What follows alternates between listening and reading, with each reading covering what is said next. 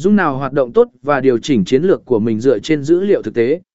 Sử dụng sở tỏ gì và IGTV một cách thông minh và tối ưu hóa chúng cho SEO có thể giúp bạn tăng sự tiếp cận và tương tác của tài khoản Instagram của bạn một cách đáng kể. 4. Tương tác với cộng đồng để tăng sự tương tác và tiếp cận, hãy thường xuyên tương tác với người theo dõi của bạn. Trả lời bình luận, tham gia vào cuộc trò chuyện và tạo mối kết nối chặt chẽ hơn với cộng đồng của bạn.